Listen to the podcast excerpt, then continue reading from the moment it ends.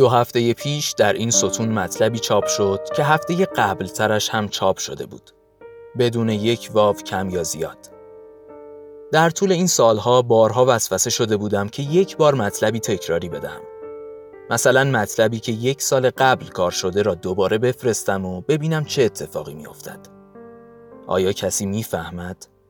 آیا برای کسی فرقی می کند؟ اما هیچ وقت جرأت انجام دادن این کار را پیدا نکردم.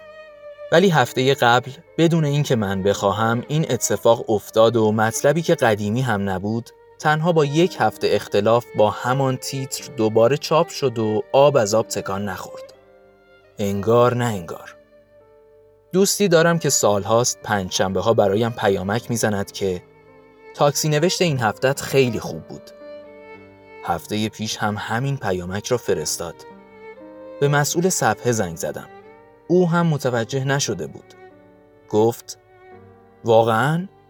ببخشید حتما بچه ها اشتباه کردن. حالا نوشته تو می‌ذارم برای هفته بعد. باورم نمی شود. من سالهاست که چهارشنبه ها سوار تاکسی می شوم. شبش می نشینم و مطلبی می نویسم.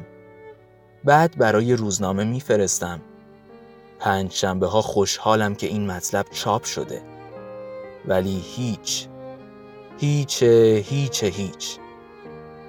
فکر کردم دیگر مطلبی برای این ستون ندهم. بعد فکر کردم فقط یک نوشته را هر هفته بفرستم تا همان چاپ شود.